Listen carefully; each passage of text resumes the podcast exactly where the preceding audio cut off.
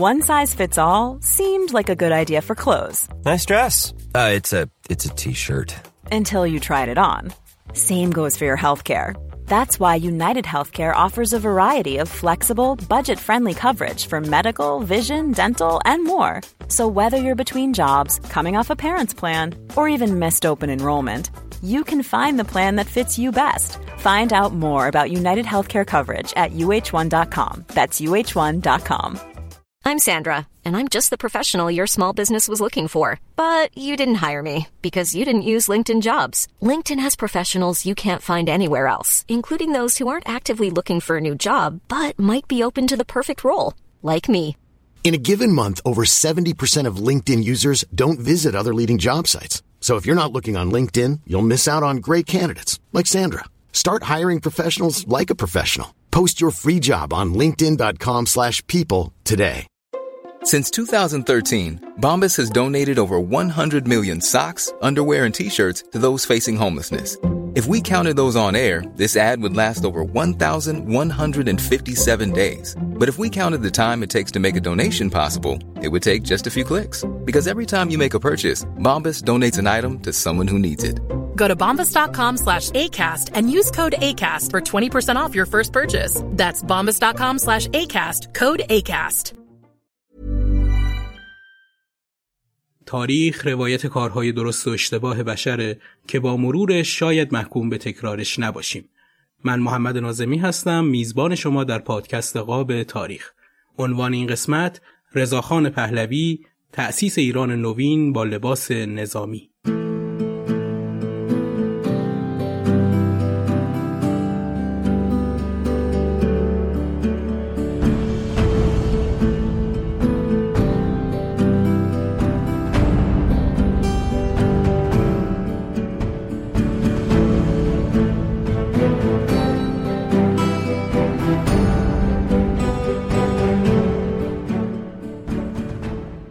سلام. بیستمین قسمت از پادکست قاب تاریخ رو میشنوید. تو این قسمت از رضاشاه پهلوی صحبت می‌کنم که تقریبا در تمامی قسمت هایی که قبل از این ساختم و احتمالا در ادامه می‌سازم اسمش آورده شده.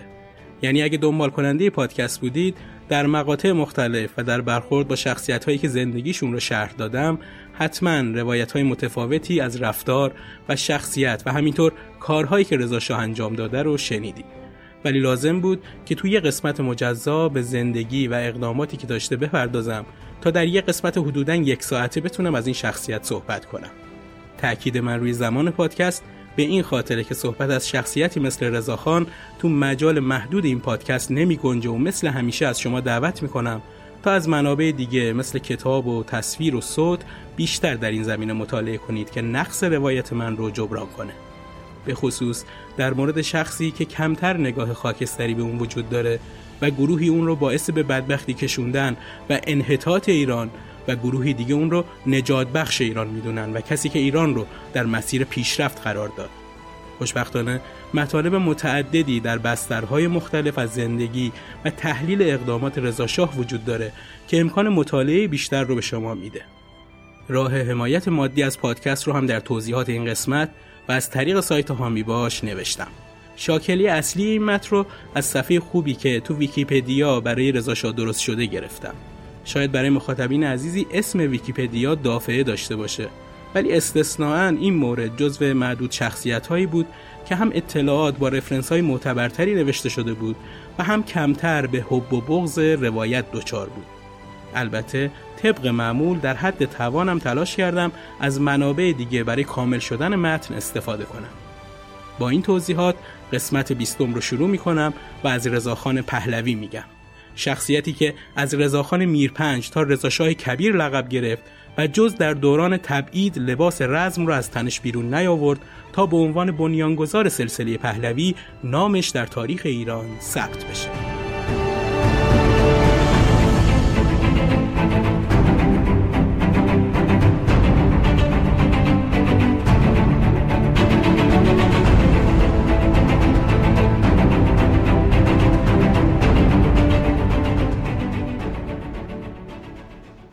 رضاخان پهلوی در 24 اسفند سال 1256 در سوادکوه مازندران به دنیا آمد. پدرش عباس علی داداشبگ از بزرگان و متنفذان سوادکوه بود و مادرش نوشافرین آیرملو از مهاجران قفقازی گرجستان که تو زمان حاکمیت قاجاری ها به همراه خانوادهش به ایران اومده بود. رضا در همون زمان تولد پدرش رو به دلیلی که هیچ وقت بهش اشاره نشده از دست داد. نوشافرین بعد از یه مدت نوزاد شش ماهه رو برداشت و راهی تهران شد. توی این سفر رضای نوزاد بین راه مازندران و تهران خیلی سخت مریض شد و با رسیدن به گردنه و کاروانسرای گدوک نوزاد یخ زد و مادر و بقیه همسفراش فکر کردن که اون مرده.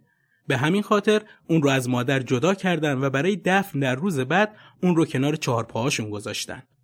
گرمای محیط باعث میشه تا کودک جون دوباره بگیره و با سردادن گریه اطرافیان رو متوجه خودش کنه.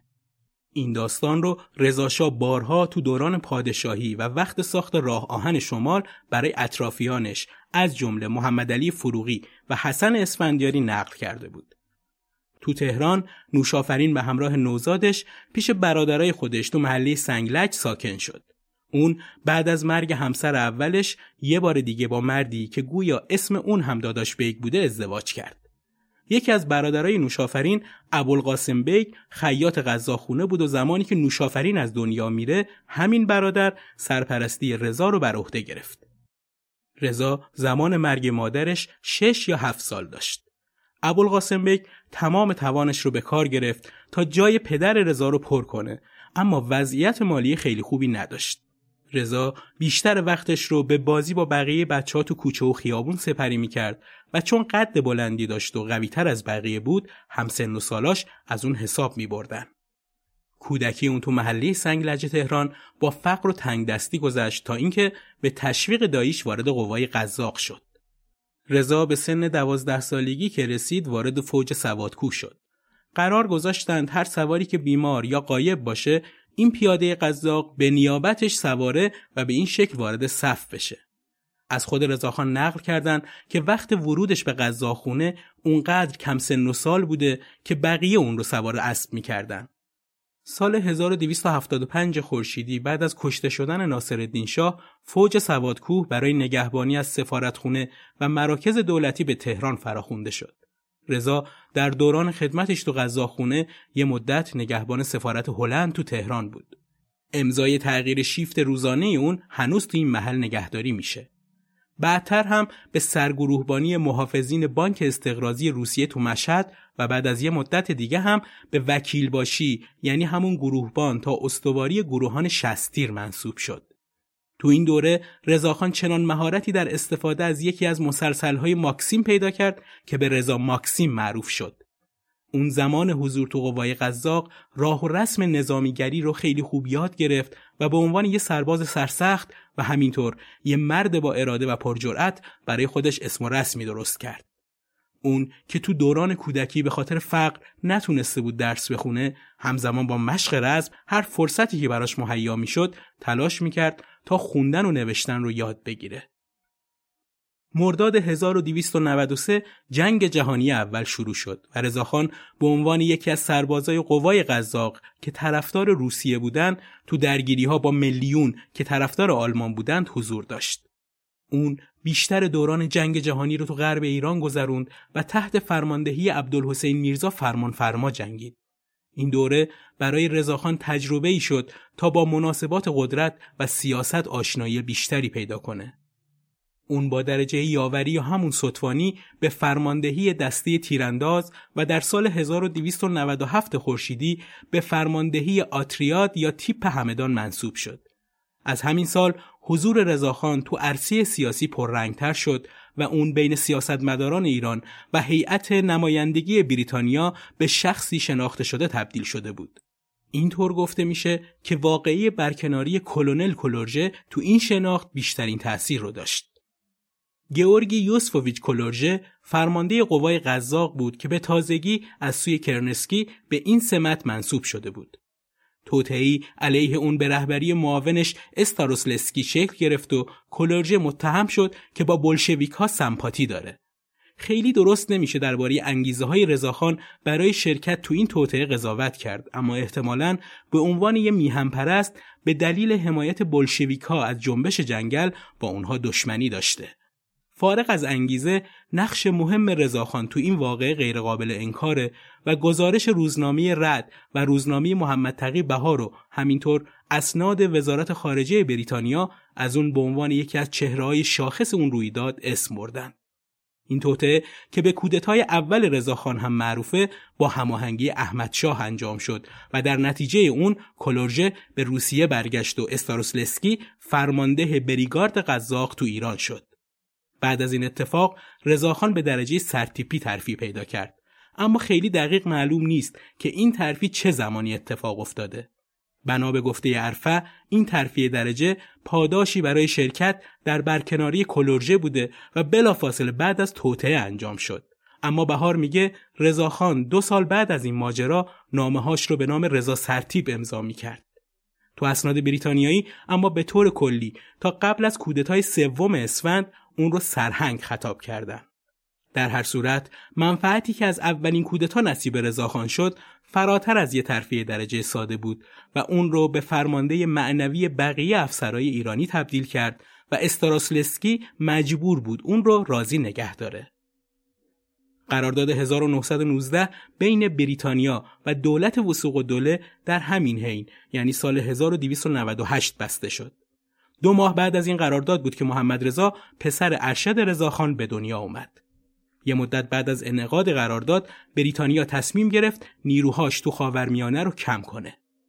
همین باعث شد جورج کوروزون که به شدت از قرارداد 1919 طرفداری می‌کرد فشارش بر دولت ایران و همینطور هرمان نورمن برای تصویب اون عهدنامه رو بیشتر کنه.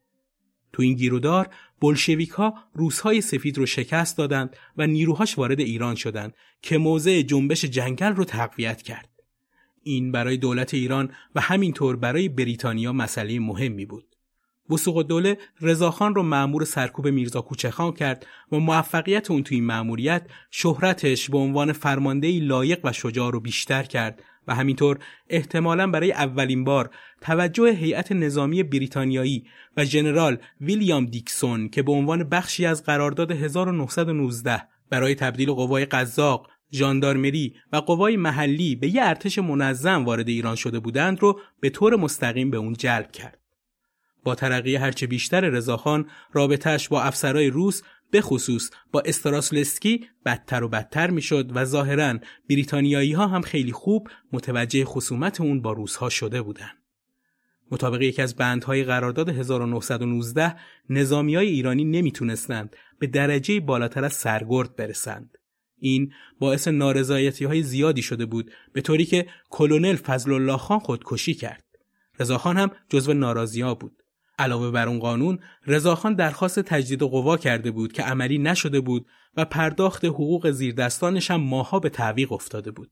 به طور کلی وضع کشور چهارده سال بعد از مشروطیت تغییر زیادی نکرده بود و تو بعضی موارد حتی بدتر شده بود. نیروهای نظامی تحت سلطه افسران خارجی و آخوندها تو اوج قدرتشون بودند شرایط اقتصادی و اجتماعی بدتر شده بود و خزانه هم خالی بود. راهها ناامن بود و ایلات هم سرکشی می کردند. حتی تمامیت ارزی کشور در خطر بود.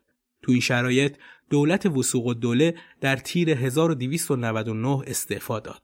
نورمن با احمد شاه ملاقات کرد و اون رو بیمیل به دخالت تو امور کشور دید و ناامیدیش رو به کرزن اطلاع داد. اینجا بود که ژنرال ادموند آیرونساید در آذر 1299 با مأموریت ساماندهی به خروج نیروهای بریتانیایی وارد ایران شد. رئیس الوزرای جدید مشیر دوله با مسکو به توافق رسید که روسها به شورشیان ایرانی حمایت نظامی نرسونند. بعد به استراسلسکی دستور داد جنبش جنگل رو سرکوب کنه. رضاخان فرماندهی پیاده نظام رو بر عهده داشت. در طول مأموریت وقتی که شورشیان در حال عقب نشینی بودند استاروسلسکی اونها را تعقیب نکرد و در عوض تو رشت اردو زد آیرونساید که قصد داشت روزها رو از نیروهای نظامی ایران بیرون کنه به بهانه اشتباه گرفتن اردوی استاروسلسکی با بلشویکا اونها رو بمباران کرد دو هزار نفر کشته شدند و استاروسلسکی تحت فشار استعفا داد و یه افسر ایرانی به اسم سردار همایون جانشینش شد.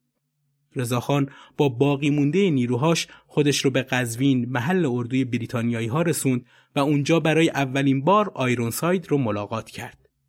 تو دیدار اول آیرونساید از افسران ایرانی خواست که سلاحاشون رو تحویل بدن. رضاخان مخالفت کرد و گفت ها نیروهای مخصوص اعلی حضرت پادشاه ایران هستند و از فرمانده بیگانه دستور نمی‌گیرند.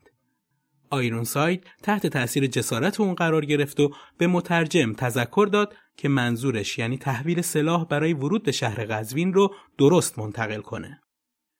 رضاخان تو کودتای 3 اسفند 1299 با تایید انگلیسی ها بر نیروهای ژاندارمری غلبه کرد و سید زیادین تباتبایی روزنامه‌نگار دوستدار بریتانیا به سمت نخست وزیری رسید. رضاخان همینطور به آیرون ساید ژنرال انگلیسی که به فرماندهی نیروهای قزاق منصوب شده بود وعده داد که احمدشاه قاجار رو سرنگون نکنه. احمدشاه به رضاخان میرپنج لقب سردار سپه داد و وزارت جنگ رو به اون واگذار کرد. رضاخان در دوران وزارت جنگ زیر نظر آیرونساید به متمرکز کردن و نوسازی ارتش مشغول شد و موافقت نامه‌ای با جوزف استالین منعقد کرد که بر اساس اون روسها از گیلان عقب نشینی می‌کردند. به این شکل موفق به سرکوب میرزا کوچکخان جنگلی و جنبش جنگل شد. ماجرای کودتا و به وزارت رسیدن رضاخان از این قرار بود که آیرون سایت به این نتیجه رسیده بود که اجرای قرارداد 1919 کار غیر ممکنیه. همینطور این ترس وجود داشت که با خروج نیروهای بریتانیایی تهران هدف حمله بلشویکا و نیروهای تحت حمایت اونها واقع بشه. در نتیجه تصمیم گرفت زمام امور رو به مردی بسپره که توانایی حفظ نظم رو داشته باشه. اون تو قزوین رضاخان رو به درجه ژنرالی ترفی داد و مهمات و هزینه مورد نیاز سه هزار سرباز تحت فرمانش رو فراهم کرد و همینطور ازش قول گرفت احمدشاه رو برکنار نکنه و به خروج انگلیسی ها از ایران کمک کنه. رضاخان با وجود دستورهای مکرری که از تهران مبنی بر بازگشت قزاقها به پایگاهشون صادر می‌شد به سمت پایتخت پیشروی کرد و تو پیامی مشترک به احمدشاه و هیئت نمایندگی انگلیسی تصریح کرد که به شاه وفاداره و با انگلیس ها هم دوسته. سه اسفند 1299 قزاقها بدون مقاومتی که در برابرشون شکل بگیره وارد تهران شدند. افسران بلندپایه ژاندارمری ایران مشتاقانه حمایت کردند و پلیس تهران بلافاصله تسلیم شد. قزاقها تو میدون مشق مستقر شدند و حکومت نظامی اعلام شد. خیلی مشخص نیست که دولت تصمیم گرفت مقابله نکنه یا اینکه سربازای زیر فرمانشون حاضر به درگیری با نیروهای رضاخان نشدند. یکی دیگه از چهرهای شاخص کودتا سید زیادین تباتبایی بود. اون روزنامهنگار جوان خواهان اصلاحاتی بود که روابط نیمه رسمی با دولت داشت. سید زیا و رضاخان اولین بار تو شاهآباد نزدیکی تهران با همدیگه ملاقات کردند و به قرآن قسم خوردند که در خدمت شاه و میهم باشند. تو اولین ساعات روز سوم اسفند تعداد زیادی از سران و مقامات بازداشت شدند. رضاخان و سید زیا هر دو این بازداشت ها رو مفید و مهم می‌دونستند چون می‌تونست به کودتا چهره انقلابی بده. تمام راه های ارتباطی با استانها قطع شد و بعد از یه مدت کوتاه مقامات بلندپایی استانی هم بازداشت شدند. سه روز بعد از کودتا احمدشاه سید زیا رو به رئیس الوزرایی منصوب کرد. اون رو میشه اولین نخست وزیر ایران از طبقه متوسط دونست. به رضاخان هم عنوان سردار سپه و فرمانده کل دیوزیون قزاق شهریاری داده شد و مسعود خان هم وزیر جنگ شد. یکم بعد از کودتا بیانی های تند و تیزی یکی از طرف سید زیا و یکی دیگه هم از طرف رضاخان صادر شد که درباره نجات کشور و سلطنت از دست خائنان و نالایقان و بازسازی اون بود. بیانیه رضاخان با عبارت حکم می‌کنم شروع شده بود. تو این اعلامیه چند ماده ای اومده بود حکم می‌کنم ماده اول تمامی اهالی شهر تهران باید ساکت و مطیع احکام نظامی باشند ماده دوم حکومت نظامی در شهر برقرار و از ساعت هشت بعد از ظهر غیر از افراد نظامی و پلیس معمور انتظامات شهر کسی نباید در معابر عبور نماید. ماده سوم کسانی که از طرف قوای نظامی و پلیس مزنون به مخل آسایش و انتظامات واقع شوند فورا جلب و مجازات سخت خواهند شد. ماده چهارم. تمام روزنامجات اوراق مطبوعه تا موقع تشکیل دولت به کلی موقوف و بر حسب حکم و اجازه که بعد داده خواهد شد باید منتشر شوند. ماده پنجم.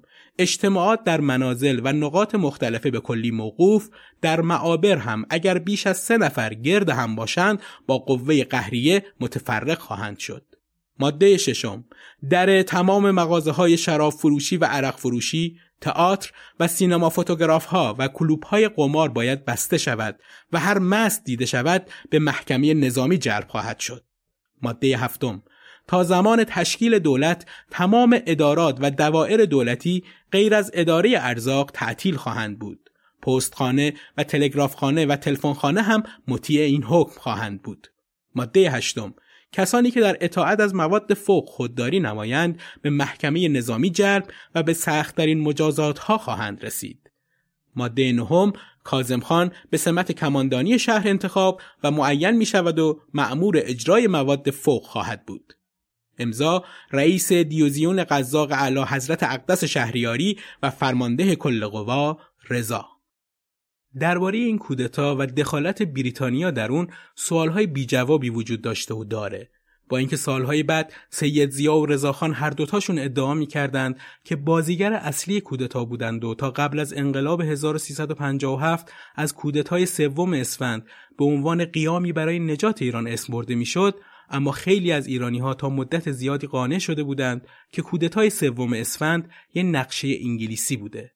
این رو میشه به قطعیت گفت که افسرای انگلیسی حاضر تو ایران واقعا تو این کودتا دخالت داشتند اما هیچ سندی وجود نداره که نشون بده کودتا توسط بریتانیا برنامه‌ریزی شده باشه یا کودتاگران دستوری از طرف اونها داشته باشند. انگلیسی ها نسبت به تأثیر پروپاگاندای بلشویک ها روی قوای نظامی ایران نگرانی هایی داشتند و آیرون سایت هم احتمالا مشوق این حرکت بوده اما در جریان جزئیات برنامه نبوده. اون خودش به مقام موافقش ژنرال هولدین می نویسه که ها با دستور شاه برای دستگیری گروهی دیگه از ها که مشغول قارت تهران بودن راهی اون شهر شدند. این احتمال هم وجود داره که دولت بریتانیایی هند به کودتا و تشکیل یه دولت معتدل میانه رو تو تهران تشویق کرده باشه. مقامات اون دولت از قرارداد 1919 انتقاد کرده بودند و اون رو مقایر با احساسات ملیگرایان ایران و منافع بلند مدت بریتانیا تو کل منطقه می‌دونستند. در هر صورت گویا وزارت خارجه بریتانیا دخالتی در روند ماجرا نداشته. فعالیت انگلیسی ها در طول واقع آنچنان تأثیری از قدرت ماورایی اونها بر ذهنیت رضاشاه گذاشت که اون رو نسبت به خارجی ها و کسانی که با خارجی ها نشست و برخواست داشتن بدبین کرد و این بدبینی رو به محمد رضا شاه هم منتقل کرد. مصدق جمله‌ای به اون منصوب می‌کنه به این مضمون که مرا سیاست انگلیس آورده است ولی ندانست کرا آورده است.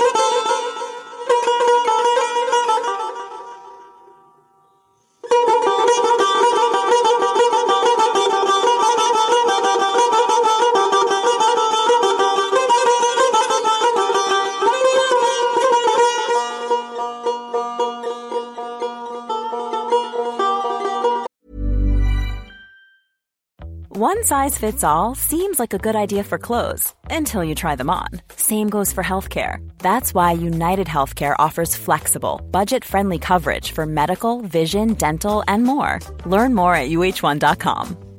Hiring for your small business? If you're not looking for professionals on LinkedIn, you're looking in the wrong place. That's like looking for your car keys in a fish tank.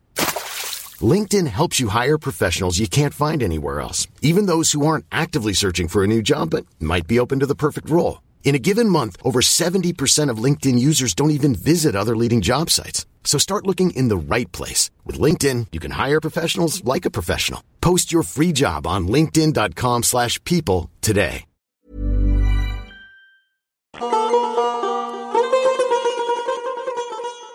با اینکه بیشتر قشرها از کودتا حمایت کردند اما دولت قدرت لازم رو تو تمام کشور نداشت.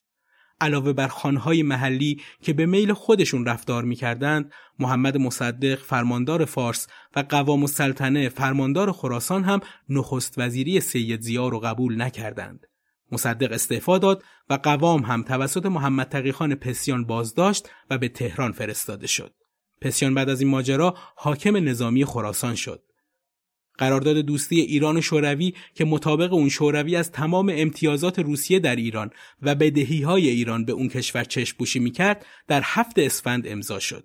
همینطور قرارداد 1919 با انگلیس به بهانه عدم تصویب ملغا و پلیس جنوب هم منحل اعلام شد. تا دو ماه بعد از کودتا که وزیر مختار شوروی برای اجرای قرارداد به تهران اومده بود، نیروهای نظامی اون کشور گیلان رو تخلیه کرده بودند. در طول این مدت اختلافات ریشه‌ای و اساسی بین رضاخان سردار سپه و سید زیا به وجود اومده بود. جدا از همه موارد سید زیا امیدوار بود نفوذ بریتانیا روی نیروهای نظامی ایران رو حفظ کنه اما رضاخان استقلال کامل اونها رو می‌خواست. هفت اردیبهشت مسعود خان با فشار سردار سپه از وزارت جنگ استعفا داد و سید زیا رضاخان رو جانشین اون کرد. رئیس الوزراء خیلی به این انتصاب بیمیل نبود اون امید داشت. رضاخان با رسیدن به وزارت از جایگاهش به عنوان فرمانده قوای قزاق کنار بکشه و حضورش با لباس رسمی تو جلسات کابینه حاله قدرتی که دور اون رو گرفته بود از بین ببره. اما سردار سپه هیچ کدوم رو انجام نداد. اون خیلی خیلی کم تو نشست های کابینه حاضر می‌شد و اگر هم می اومد لباس نظامی تنش بود. اختلافات وقتی به اوج خودش رسید که سید زیا بدون اطلاع وزیر جنگ افسران انگلیسی بیشتری استخدام کرد و با اعتراض علنی رضاخان مجبور به عقب نشینی از تصمیمش شد. خواسته بعدی سردار سپه انتقال کنترل ژاندارمری از وزارت داخله به وزارت جنگ بود و رئیس الوزراء که چاره ای نداشت این خواسته رضاخان را هم قبول کرد. بالاخره هم رضاخان از سید زیا درخواست کرد که استعفا بده و سید زیا که توان مخالفت با اون رو نداشت به این خواستش هم تن داد و دولتش بعد از 99 روز به پایان رسید. کسانی که بازداشت شده بودند آزاد شدند و بعضیاشون هم به مناسب دولتی برگشتند. قوام السلطنه بعد از اینکه مشیر و دوله و مستوفی حاضر به قبول کردن این منصب نشدند رئیس الوزرا شد. با سقوط سید زیادین تباتبایی رضاخان به بازیگر اصلی صحنه سیاسی ایران تبدیل شده بود. اون تو قدم بعدی افسران بریتانیایی و سوئدی رو از قوای قزاق مرخص و بعد تمام نیروهای مسلح رو با هم ادغام کرد. ترقی پرسرعت رضاخان و نخست وزیری قوام السلطنه باعث نگرانی پسیان تو خراسان شده بود.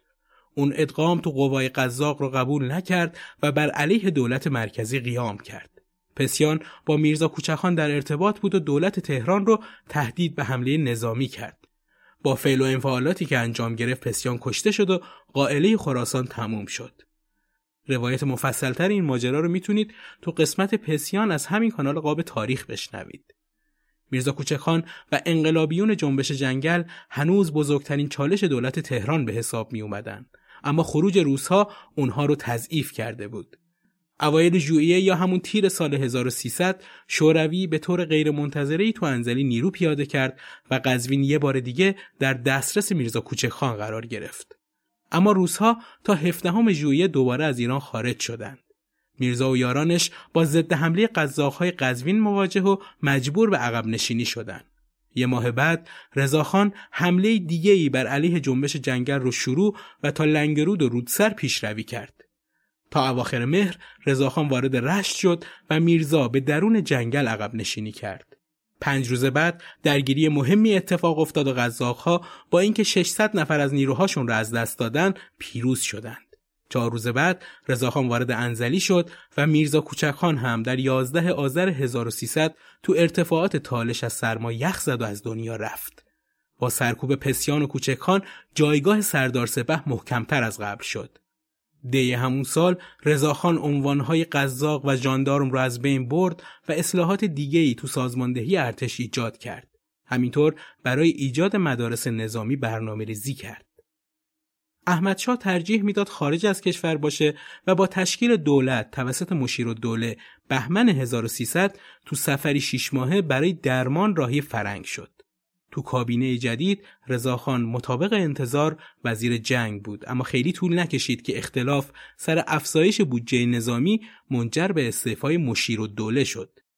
قوام خرداد 1301 به نخست وزیری برگشت. تو همین اسنا پرسی لورن به عنوان وزیر مختار بریتانیا وارد ایران شده بود. اون به دفعات با رضاخان دیدار کرد و مشاهداتش و تلگرافهاش به لندن دولت بریتانیا رو قانع کرد که سردار سپه بازیگر اصلی صحنه سیاست ایرانه. همینطور رضاخان قشونکشی های خودش علیه خانهای غیر مطیع رو ادامه داد و اسماعیل سیمیتقو رهبر ایل شکاک در ارومیه و سید جلال تو گیلان رو سرکوب کرد. مطیع کردن خانهای جنوب که بیشترشون با بریتانیا عهدنامه امضا کرده بودند برنامه بعدی رضاخان بود. بریتانیا به طور کلی نیمه جنوبی ایران رو متعلق به خودش می‌دونست و با شیخ خزعل روابط ویژه داشت. سردار سپه که با شروع کار دولت قوام از امور اداری کشور فارغ شده بود انگلیسی ها را در جریان برنامه لشکرکشی به جنوب گذاشت لورن که خطر رو احساس کرده بود درخواست تعلیق لشکرکشی رو داد. اما سردار سپه گفت قشون از اصفهان راهی شده که با اعتراض لورن به رئیس الوزراء مواجه شد. قوای دولتی تو این مأموریت از ایلاد کهگیلویی شکست خوردند و با چهل تا کشته به اصفهان عقب نشینی کردند. لورن به این نتیجه رسیده بود که رضاخان قصد داره حاکمیت نظامی رو تو تمام کشور برقرار کنه و به همین خاطر بریتانیا باید رابطش رو با ایلات جنوبی کم کنه. چون اونها دیر یا زود در برابر رضاخان تسلیم میشن. تا بهشت لورن طرفدار رضاخان شده بود و تو مکاتباتش با لندن حمایت از یک پارچگی ایران رو پیشنهاد می‌کرد تا صدی در برابر نفوذ شوروی باشه. ولی کروزن هنوز قانع نشده بود و به اون هشدار داد ارتش ملی رضاخان ایجاد شده تا دوستان ما را نابود کند. رضاخان شش ماه بعد از درگیری که گفتیم به لورن اطلاع داد که تحقیقاتش نشون داده خانهای بختیاری دستور حمله رو صادر کرده بودند و قصد لشکرکشی علیه اونها رو داره. یه مدت بعد رضاخان، مستوفی، رئیس الوزراء و لورن دوباره ملاقات کردند. لورن اطلاع داد که بریتانیا با حاکمیت دولت مرکزی بر تمام ایران غیر از حوزه نفوذ شیخ خزعل مشکلی نداره. اما به هر شکل که بود طرفین تو مسئله شیخ خزعل تا یه سال آینده به نتیجه نرسیدند. با رفت آمد نخست وزیرای مختلف معلوم بود که رضاخان بالاخره رئیس الوزراء میشه. به همین خاطر زمانی که مشیر و دوله خرداد 1302 دولتش رو تشکیل داد همه اون رو دولتی موقتی به حساب می آوردند. تو این زمان احمد شاه شدیدن از رضاخان می ترسید و احتمال می‌داد که اون کودتا کنه. برای همین تصمیم داشت سریعتر به اروپا برگرده. تو ماه مهر مشیر دوله استعفا داد و رضاخان تو ملاقاتی با شاه اعلام کرد فقط در صورتی از وزارت جنگ استعفا نمیده که رئیس الوزراء بشه. چهار روز بعد توی یه ملاقات دیگه شاه در حضور لورن اعلام کرد سردار سپه رو به رئیس الوزرایی منصوب می‌کنه به شرطی که رضاخان اجازه بده شاه از کشور بره بالاخره احمد شاه اوایل آبان رضاخان رو به ریاست وزرا منصوب کرد و بعد پنج روز زودتر از موعد ایران رو ترک کرد و دیگه هیچ وقت برنگشت. این اتفاقات همزمان شد با پیروزی حزب کارگر تو انتخابات بریتانیا. کروزن کرسی وزارت خارجه را از دست داد و اینطوری بود که دست رضاخان برای اقدام علیه خانهای جنوب بازتر شد. ریاست دولت باعث درگیر شدن رضاخان تو مسائل غیر نظامی می‌شد که مهمترینشون رابطه با بریتانیا و شوروی بود. شوروی بنا به دلایلی از جمله اینکه اون رو رهبر مبارزه ملی علیه نفوذ بریتانیا می‌دید نظر مساعدی نسبت به رضاخان داشت اما مسائل اقتصادی بین دوتا کشور تا پایان دوره حکومت رضاخان از دقدقه های مهمش بود. روابط با بریتانیا بهتر شده بود اما علاوه بر مسئله خانهای محلی موضوعات دیگه هم وجود داشت. مهمترین این مسائل بدهی هایی بود که بریتانیا ادعا می کرد ایران به اون کشور داره. لورن مدت کوتاهی بعد از شروع به کار دولت رضاخان با اون دیدارهایی داشت. تو دیدار دوم لورن پیشنهاد تشکیل کمیسیون مشترکی برای بررسی نحوه پرداخت بدهی ها رو داد اما رضاخان زیر بار نرفت که ایران به بریتانیا بدهی داره اون گفت بریتانیا به دولت‌هایی که خودش سر کار آورده کمک مالی کرده و ایران هیچ وقت باز پرداخت اون رو قبول نمی‌کنه. اما با تشکیل کمیسیون موافقت کرد. کمیسیون ملاقات با حضور رضاخان و لورن تشکیل داد که به نتیجه نرسید. تا اینکه ماه اسفند رسید و بریتانیا با درخواست رضاخان مبنی بر خروج نیروهای انگلیسی از بنادر خلیج فارس موافقت کرد. چند ماه بعد از آغاز رئیس الوزرایی رضاخان به خصوص از اسفند تبلیغات وسیعی برای برپایی جمهوری شروع شد و تجددخواهان، ناسیونالیست ها، تمرکز طلبان و سوسیالیست ها همگی از اون حمایت می کردند. ارتش بیشترین نقش رو تو این تبلیغات داشت. تا اون زمان مجلس پنجم شروع به کار کرده بود و اکثریت نمایندگان طرفدار رضاخان بودند. سردار سپه می‌خواست اعلام جمهوری تا قبل از نوروز انجام بشه تا با حضور به عنوان رئیس جمهور آینده تو مراسم سال نو جایگاهش به عنوان رئیس بعدی کشور تثبیت بشه. تبلیغات برای جمهوری با مخالفت مذهبیون به رهبری مدرس مواجه شد. با تمام اتفاقاتی که افتاد جنبش جمهوری شکست خورد. بعد از سیلی خوردن مدرس از برادر فرج الله بهرامی مقابل ساختمان مجلس تظاهراتی برپا شد و رضاخان به گارد مجلس دستور داد تظاهرات کننده ها رو متفرق کنند که اجرای این دستور باعث کشته شدن تعدادی از اونها شد. این واقعه واکنش های تندی رو به وجود آورد و رضاخان استعفا کرد.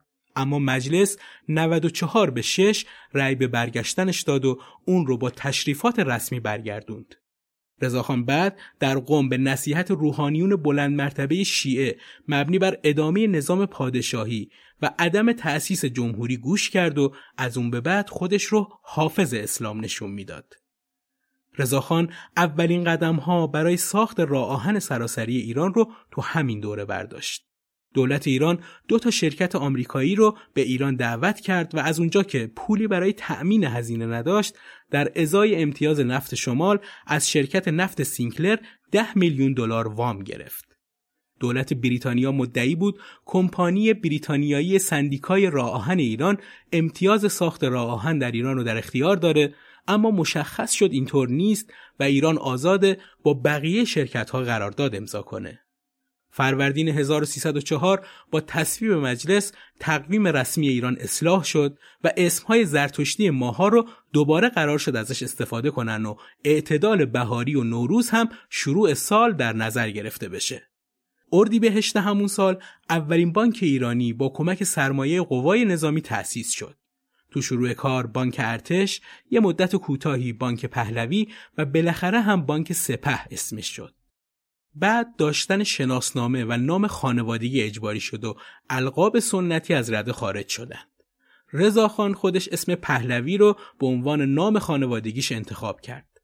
طبق اسناد تاریخی به جامونده از پهلوی اول اسم فامیل پهلوی رو محمد علی فروغی اولین نخست وزیر رضاشاه انتخاب کرد و گفته میشه بعد از قبول رضاشاه همه شهروندانی که مشابه این اسم فامیل رو داشتن مجبور شدند اسم فامیلشون رو تغییر بدن.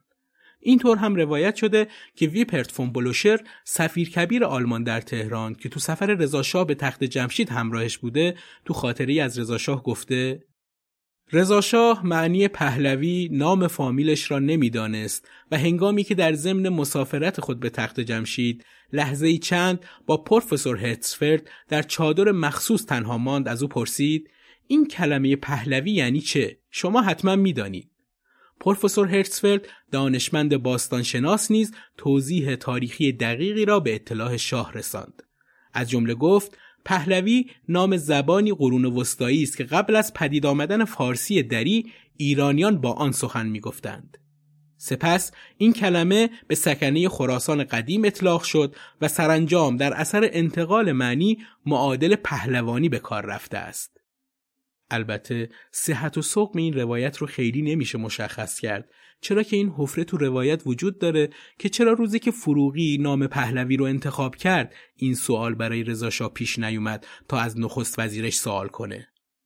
در ادامه اقدامات دوران رئیس الوزرای رضاخان انحصار واردات قند و شکر به دولت داده شد تا از سودش برای ساخت راه آهن استفاده بشه. قانون مهم دیگه خدمت سربازی اجباری برای همه مردان 21 ساله به مدت دو سال بود. زمینداران و روحانیون با این قانون مخالفت کردند اما اقلیت های مذهبی اون رو به فال نیک گرفتند چون مطابق شریعت اسلام تا اون زمان حق حمل اسلحه نداشتند اما با قوانین جدید امکان خدمت نظامی برای اونها هم فراهم شده بود.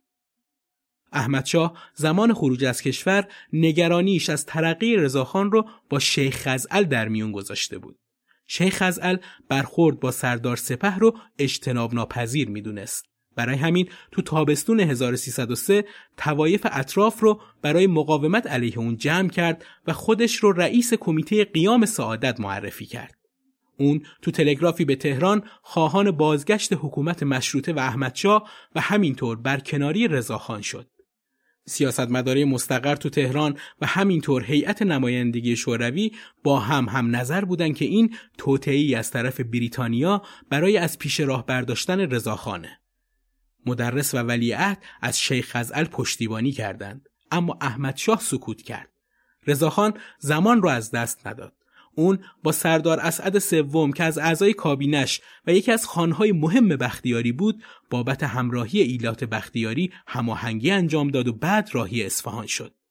سردار سپه از شیخ خزعل خواست عذرخواهی کنه یا عواقب کار خودش رو به عهده بگیره. لورن تعطیلاتش تو لندن رو کوتاه کرد و سری راهی خوزستان شد.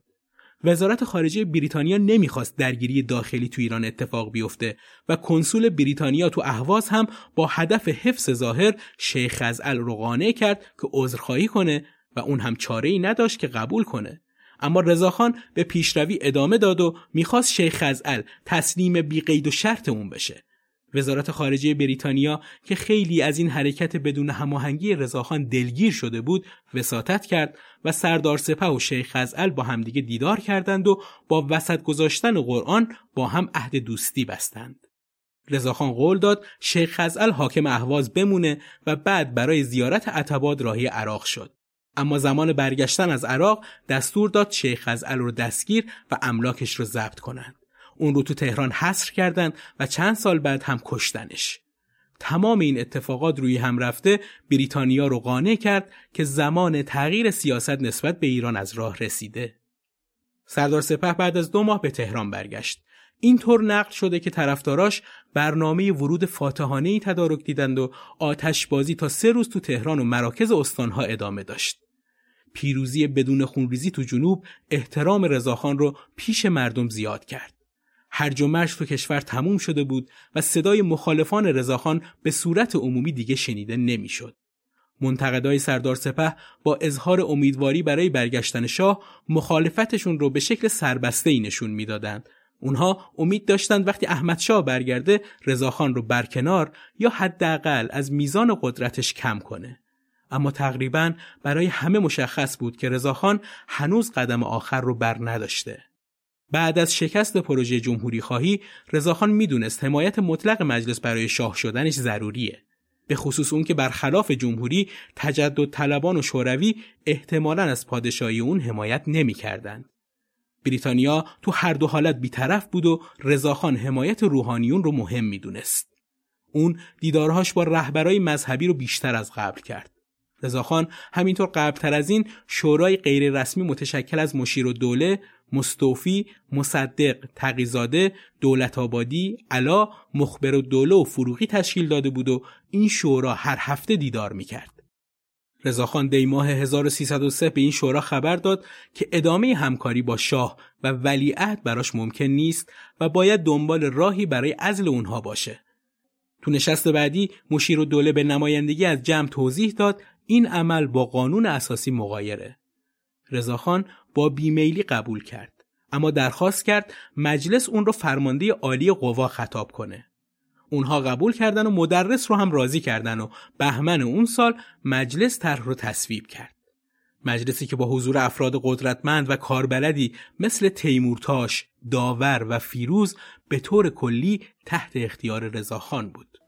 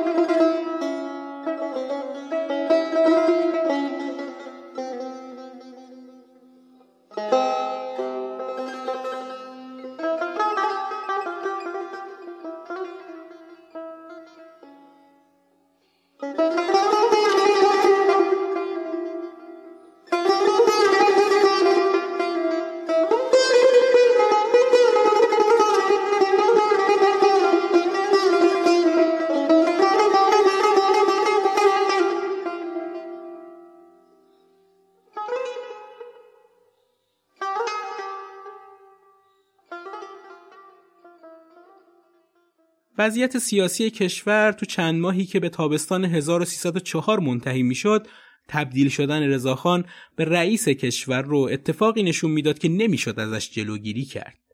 دربار و ولیعت که از این موضوع باخبر بودن مدام تلاش می‌کردند شاه رو برگردونن. اواخر شهریور احمد شاه تو تلگرافی رضاخان رو در جریان برگشتش به ایران در ده مهر قرار داد. خیلی بعید به نظر می رسید اون بدون اطمینان از حمایت انگلیسی ها بخواد برگرده. بالاخره ولیعهد نظر شخصی سرپرسی لورن رو خواست و اون هم از اظهار نظر در امور داخلی ایران خودداری کرد. تا یه ماه قبل از اعلام پایان سلسله قاجاریه مثلث تیمورتاش داور و فیروز همه جناهای مجلس به غیر از همراهان مدرس رو با خودشون همراه کرده بودند. مخالفت سوسیالیستا و رهبرشون سلیمان میرزا هم احتمال داشت به اینها اضافه بشه. اما رضاخان پیش دستی کرد و به اون قول داد مجلس مؤسسان بهش فقط عنوان دائمی شاه رو بده. بریتانیا و شوروی هنوز خیال می‌کردن اینها قدمی به سمت اعلام جمهوریه. اوایل مهر تهران شلوغ شد که از این شلوغی به اسم بلوای نان اسم می‌برن. معترضا جلوی مجلس شعار ما نان می‌خواهیم شاه نمی‌خواهیم سر میدن. مخالفان رضاخان این بلوا رو دسیسه می‌دونن از طرف اون تا وضعیت کشور رو بحرانی نشون بده و مانع برگشت احمد شاه به ایران بشه. کما اینکه شاه که از طریق تلگراف های پشت سر همی که به کشور میفرستاد و همینطور توسط خبرگزاری های اروپایی از عمق بحران تو کشور باخبر شد با اینکه تمام تدارکات و تجهیزات برای برگشتنش آماده شده بود به کلی از تصمیم برگشت به کشور منصرف شد رضاخان هم که تو این بلوا به اهدافش دست پیدا کرده بود در جواب تلگراف های شاه ضمن اینکه خودش رو علاقمند به مراجعت شاه نشون می‌داد با هوش بالا بحران های کشور که هر روز بیشتر می‌شد رو به شاه یادآوری می‌کرد و غیر مستقیم بهش میفهموند که برگشت به کشور به قیمت جونش تموم میشه. اینجوری بود که احمد شاه عزمش رو برای اقامت دائم تو اروپا جزم کرد. یکی دو هفته بعد تلگراف های زیادی از استانها برای خلع سلسله قاجار به تهران ارسال شد که هفت آبان تو مجلس بررسی شد. همون شب و شب بعد داور 84 نفر از نمایندگان مجلس رو به خونی رضاخان برد و اونها طرح ماده واحده مبنی بر خلع احمدشاه رو نفر به نفر امضا کردند. طرح ماده واحده 9 آبان به مجلس تقدیم شد. مستوفی از ریاست مجلس استعفا کرد. اما سید محمد تدیون معاونش و از طرفدارای رضاخان ریاست جلسه رو بر عهده گرفت و اجازه اعتراض به مدرس نداد. مدرس جلسه رو غیرقانونی اعلام کرد و با عصبانیت خارج شد. برای تغییر سلسله حکومتی حزب تجدد پیشنهادی رو مبنی بر خلع قاجاری از سلطنت و واگذاری اون به رضاخان پهلوی پیشنهاد کرد. مهمترین مخالف این طرح دکتر محمد مصدق بود. مصدق که اون زمان تو سمتهایی مثل وزیر عدلیه و مالیه خدمت کرده بود تو نطقی آتشین و طولانی با دادن هر گونه مقام اضافی به رضا پهلوی مخالفت کرد و این کار رو خطر بزرگی برای قانون اساسی به زحمت به دست اومده انقلاب مشروطه دونست. مصدق تو نطخش گفته بود چرا کسی که منشأ اثر بوده و تونسته اقدامات مثبتی انجام بده باید به مقامی تشریفاتی برسه که اثر اجرایی نداشته باشه اون از نمایندگان خواسته بود با سلطنت رضاخان مخالفت کنند. جمله مصدق تو مجلس به این شکل بود. به توپچی و سرباز ده سال مواجب می دهند که یک روز شلیک کند. اگر نکرد انجام وظیفه نکرده است. به وکیل هم مواجب می دهند که یک روز به کار مملکت بخورد و از قانون دفاع کند. اگر روزی بخواهند قانون را نقض کنند وکیلی که از دفاع خودداری کند در حکم همان توپچی است که انجام وظیفه نکرده است. چهار نفر از اعضای شورای رضاخان یعنی تقیزاده، مصدق، علا و دولت آبادی ضمن قدردانی از خدماتش در مخالفت با ماده ذکر شده سخنرانی کردند.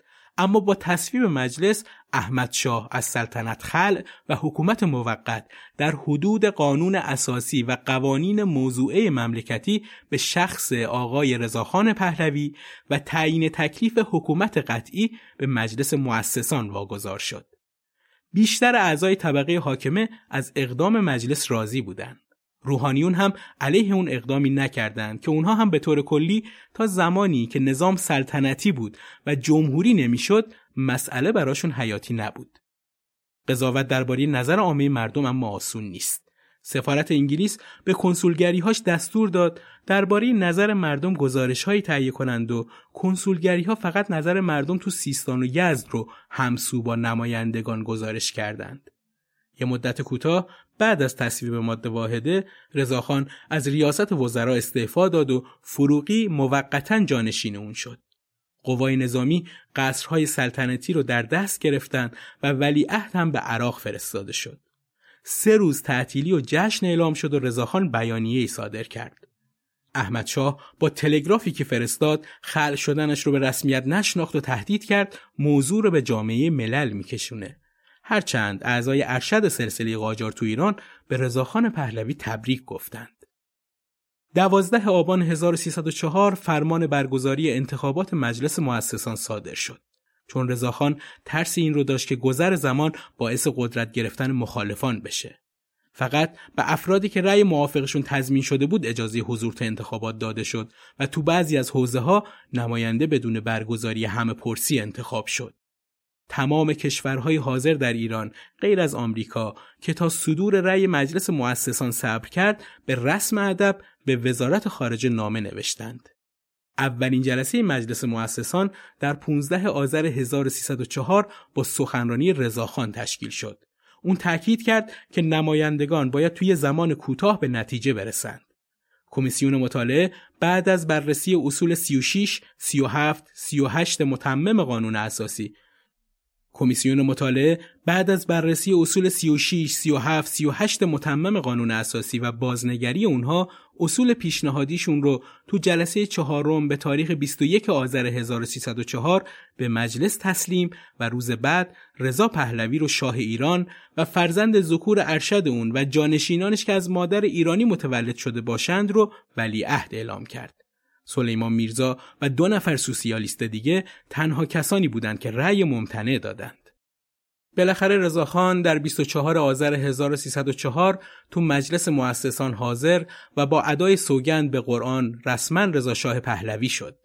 رضا شاه همون روز برای اولین بار روی تخت مرمر نشست. ملک جهان مادر احمد شاه تلاش کرد از مراجع عتبات حکم خارج از دین بودن رضاخان رو بگیره اما به موقع به عراق نرسید.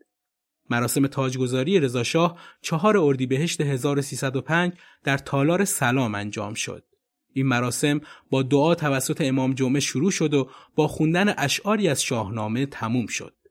تدارکات این مراسم بر عهده تیمورتاش بود و تاج جدیدی برای شاه و سلسله جدید طراحی شد.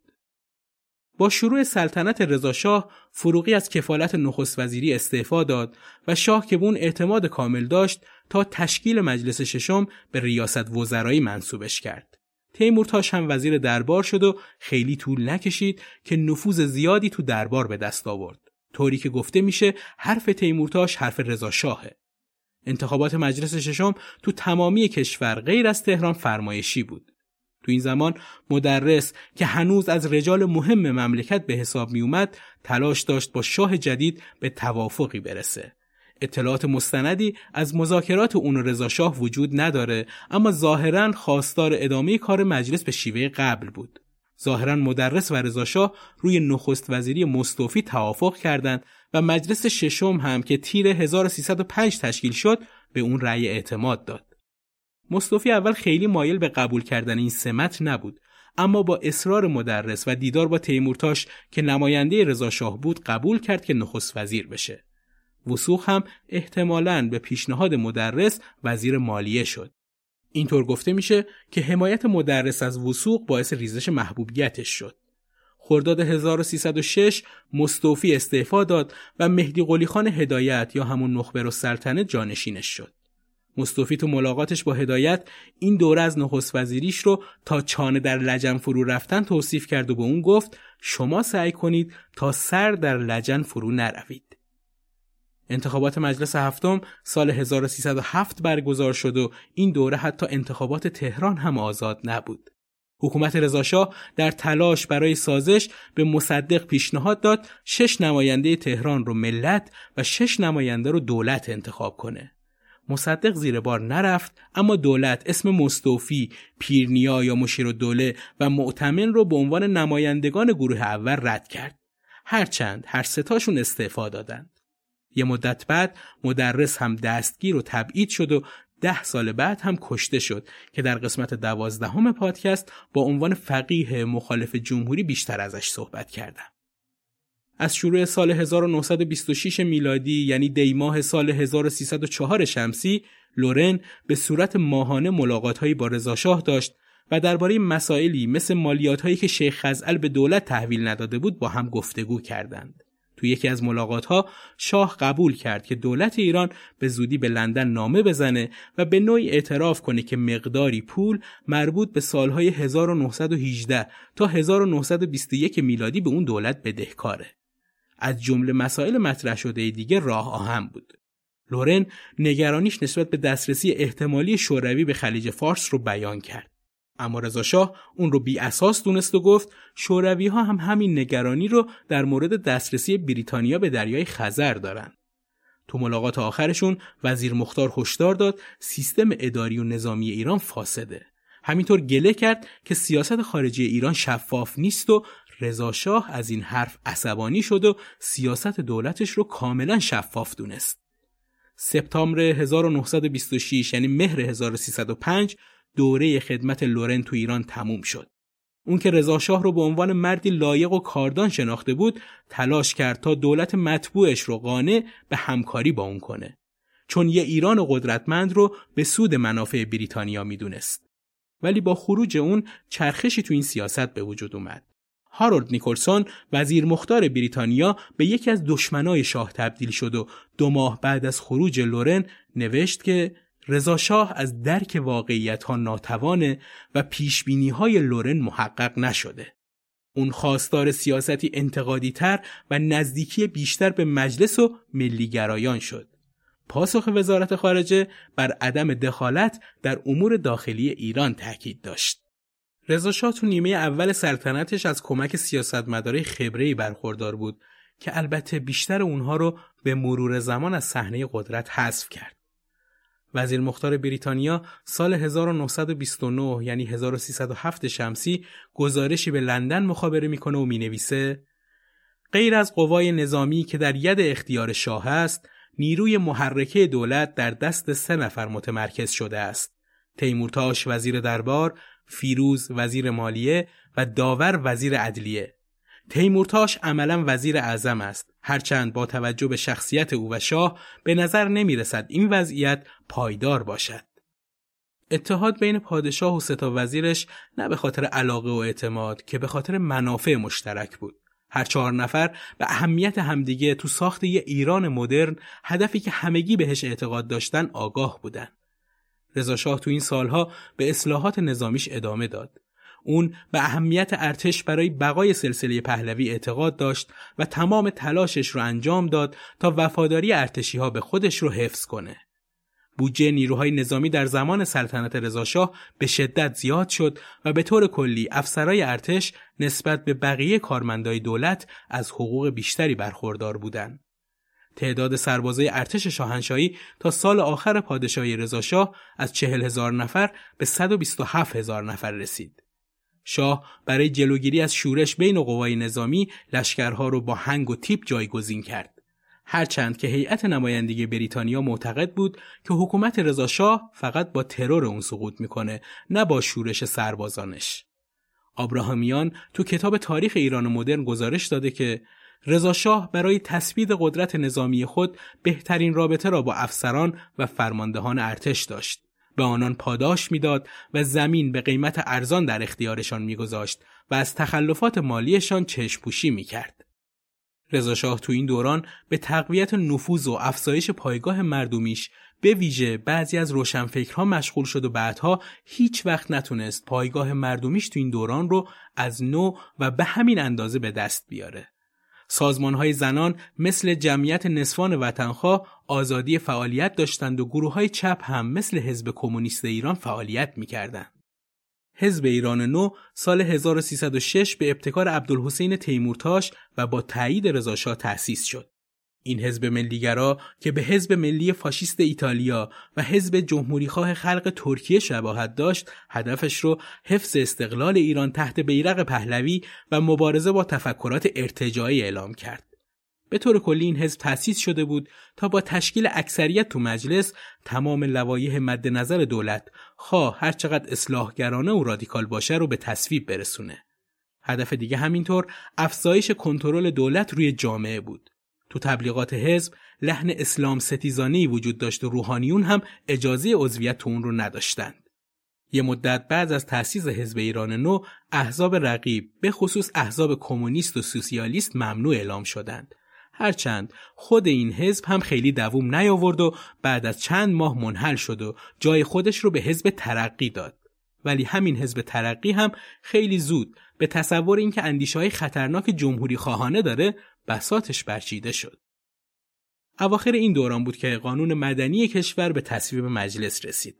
با تصویب این قانون قدرت روحانیون که تا اون زمان تنها مقام قضایی کشور بودن به خطر افتاد. به گفته همایون کاتوزیان روی همرفته حکومت رضاشاه تو این دوره هم مثل عهد رئیس الوزراییش دیکتاتوری بود اما هنوز به حکومت فردی اتوکراتیک تبدیل نشده بود و با وجود انحرافات زیادی که از قانون اساسی روز به روز انجام می‌داد شکل مشروطه را از دست نداده بود. اون زمان ساخت راه آهن آرزوی ملی برای خیلی از ایرانی ها بود و رضاشاه بعد از تاجگذاری با جدیت بیشتری اون رو دنبال کرد. با تصویب لایحه راهن شمال به جنوب توسط مجلس ششم در اسفند 1305 مذاکرات دولت با کمپانی های بریتانیایی، آلمانی و دانمارکی شروع شد و در مجموع مهندسایی از آلمان، بریتانیا، آمریکا، اسکاندیناوی، ایتالیا، بلژیک، سوئیس و چکسلواکی برای تموم کردن این پروژه به کار گرفته شدند. بودجه ساخت راهن تماما با سرمایه داخلی و با صرف هزینه های حاصله از انحصار تجارت قند و چای تأمین شد و 90 درصد کارکنانش هم ایرانی بودند که تو رشد صنعتی کشور و تربیت کارگران فنی تأثیر گذار بود. ساخت راه آهن 23 مهر 1306 آغاز شد و 27 مرداد 1317 تموم شد. در مجموع ده ممیز یک میلیارد ریال هزینه برداشت و در نتیجه به گرونترین و بزرگترین پروژه صنعتی تاریخ ایران تا به اون روز تبدیل شد. البته این پروژه بدون انتقاد هم نبود. آرتور میلسپو مشاور مالی آمریکایی ایران اعتقاد داشت با در نظر گرفتن عدم پیوند شهرهای تجاری مهم ایران به وسیله راه آهن این پروژه از نظر مالی به صرفه نیست.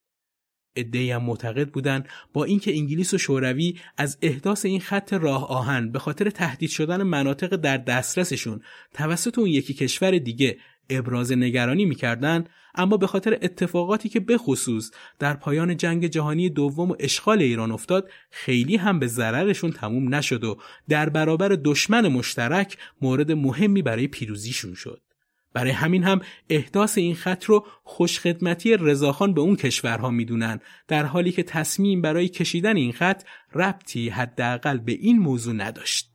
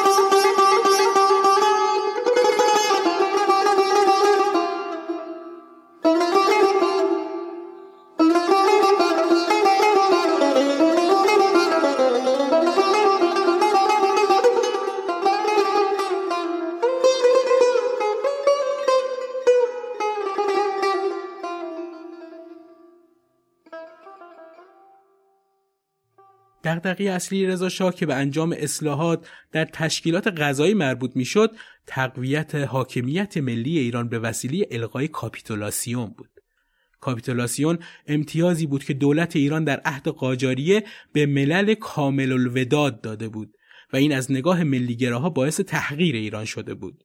ملل کاملت الوداد دولت هایی بودند که با بستن عهدنامه توافق می‌کردند که اگر هر کدومشون به دولت سومی امتیازی بده اون یکی دولت خود به خود ازش استفاده کنه و نفع ببره. برای الغای کاپیتولاسیون باید روحانیون شیعه از دستگاه غذا حذف و در نتیجه قوه قضاییه مشابه دولت‌های غربی ایجاد می‌شد. کمیسیونی به رهبری علی اکبر داور وزیر عدلیه که معمار قوه قضایی نوین ایران حساب میشه تشکیل و در نهایت اردیبهشت 1306 در حضور رضاشاه ایجاد تشکیلات قضایی نوین اعلام شد. با ایجاد دستگاه قضایی جدید که بخش اسلامی اون به ازدواج و طلاق محدود شده بود رضا شاه تو دستخطی از رئیس الوزراء مستوفی درخواست کرد که مقدمات القای کاپیتولاسیون رو مهیا کنه به هیئت‌های دیپلماتیک حاضر تو ایران اطلاع داده شد که توی مدت یک ساله امتیازات غذایی اونها باطل میشه. تیمورتاش به طور محرمانه به هیئت آمریکایی اطمینان داد محکمه های جدید از احکام اسلامی کاملا خالی شدند. بالاخره هم کاپیتولاسیون 20 اردیبهشت 1307 با حضور رئیس الوزراء هدایت در مجلس لغو شد و کشورهای غربی هم اقدام خاصی علیه اون انجام ندادند. اما مطابق انتظارات صدای اعتراض روحانیون بلند شد و اونها توی قوم سخنرانی های علیه این اصلاحات انجام دادند. اونها خواستار دوباره برقرار شدن عدلیه های سابق بودند. رضاشاه با هدف جلوگیری از شورش اول می‌خواست با اونها سازش کنه اما قبل از اون داور با اعطای مناسب بلندپایه تو دستگاه قضا به برادر و داماد سید احمد بهبهانی از تنش اوضاع کم کرد. ایران یکی از کشورهای امضا کننده قانون کنفرانس 1890 بروکسل بود که تجارت برده را ممنوع می کرد. اما این قانون باعث ممنوعیت تملک بردگان نمی‌شد. با در نظر گرفتن تبلیغات دولت رضاشاه برای مدرنسازی ایران و داشتن سیاست های ملیگرایانه همچین وضعیتی برای یک کشور مستقل عقب افتاده به نظر می رسید. در نتیجه سال 1928 یعنی 1306 شمسی تیمورتاش با وزیر مختار بریتانیا رابرت کلایو برای پیدا کردن راه حل جلسه گذاشت. دلیل این کار هم این بود که انگلیسی ها کشتی های ایرانی رو برای پیدا کردن تجار برده و توقیف اونها بازرسی می‌کردند. ایران پیشنهاد داد که هر دو تا کشور کشتی های مشکوک رو بازرسی و بردگان را آزاد کنند. اما انگلیسی ها زیر بار نرفتند چون می‌دونستند این بازرسی به کشتی های انگلیسی محدود نمیمونه و باعث عصبانیت متحدای عرب اونها میشه که کشتی هاشون با پرچم بریتانیا تجارت برده می‌کردن. همینطور نمی‌خواستند به ایران امتیاز برابری بدن. بالاخره دو طرف توافق کردند که بریتانیا بازرسی کشتی های ایرانی رو دیگه انجام نده و دولت ایران فقط با بردهداری تو خاک خودش مبارزه کنه. رضا شاه و وزیراش می‌دونستن بردهداری تو ایران بدون منع قانونی تموم نمیشه. برای همین ماده واحده قانون منع خرید و فروش برده در خاک ایران و آزادی برده در موقع ورود به مملکت رو 18 بهمن 1307 تو مجلس شورای ملی به تصویب رسوندن. اما رابطه رضا شاه و علمای شیعه خیلی پرفراز و نشیب بود. کهن سربازه سیاسی مشروطه مقاومت گروه بزرگی از روحانیون در برابر اصلاحات دموکراتیک مثل حقوق برابر برای همه شهروندان ایران رو یادشون بود و روبرو شدن با دولتی شبیه دولت‌های اروپایی باعث شده بود که علمای شیعه هم موضعی دفاعی بگیرن. اصلاحات رضاشاه تو آموزش و پرورش قوه قضاییه و جاهای دیگه روحانیت رو از این نهادها بیرون کرده بود و باعث شده بود که از لحاظ اقتصادی به حاشیه برن.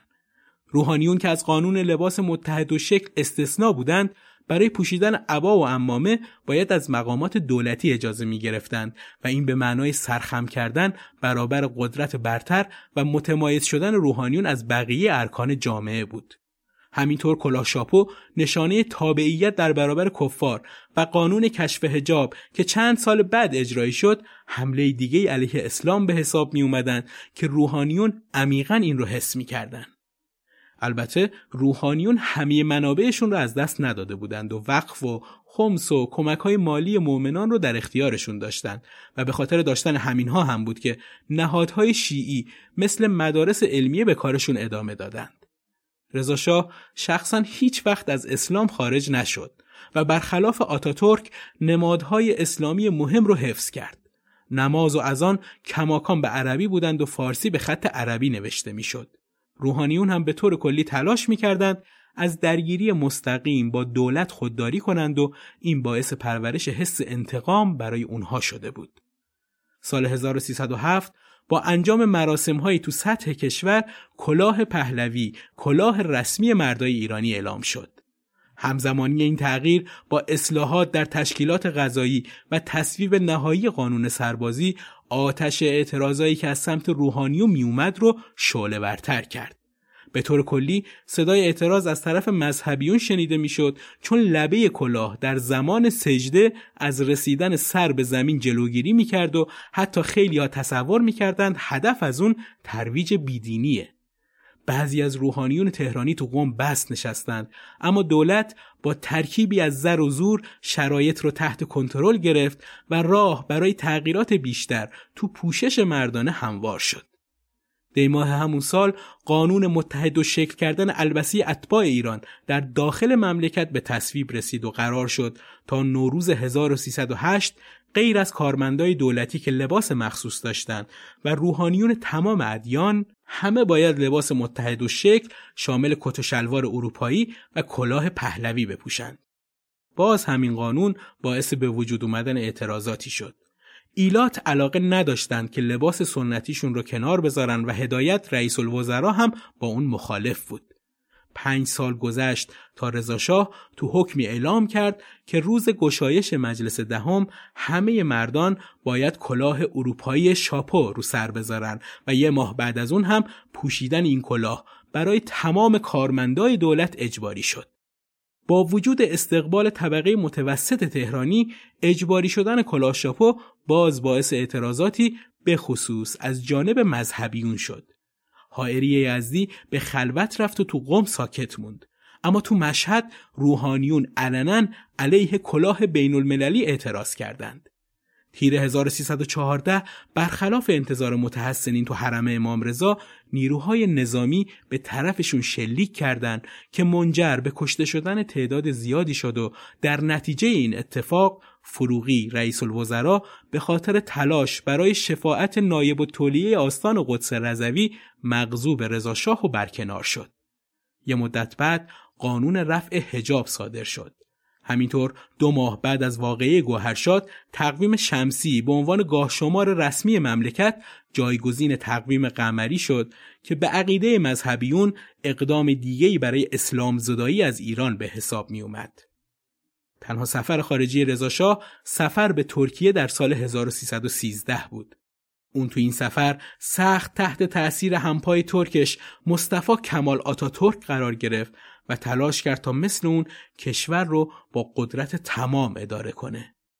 رضاخان تو این سفر شمشیر جواهر نشانی به رسم یاد بود به همراه عکسش رو به آتاتورک هدیه کرد و پای عکسش نوشت به رسم یادگار برای دوست عزیز و برادر محترم حضرت قاضی مصطفی کمال رئیس جمهور ترکیه ارسال گردید. امروز این عکس و شمشیر تو موزه رسمی مقبره آتاتورک تو شهر آنکاراست. تو این سفر رضا شاه با دیدن زنان بیهجاب ترک که مشغول به کار بودند و مثل مردها تو صنعت کار می‌کردند به فکر کشف هجاب زنان افتاد.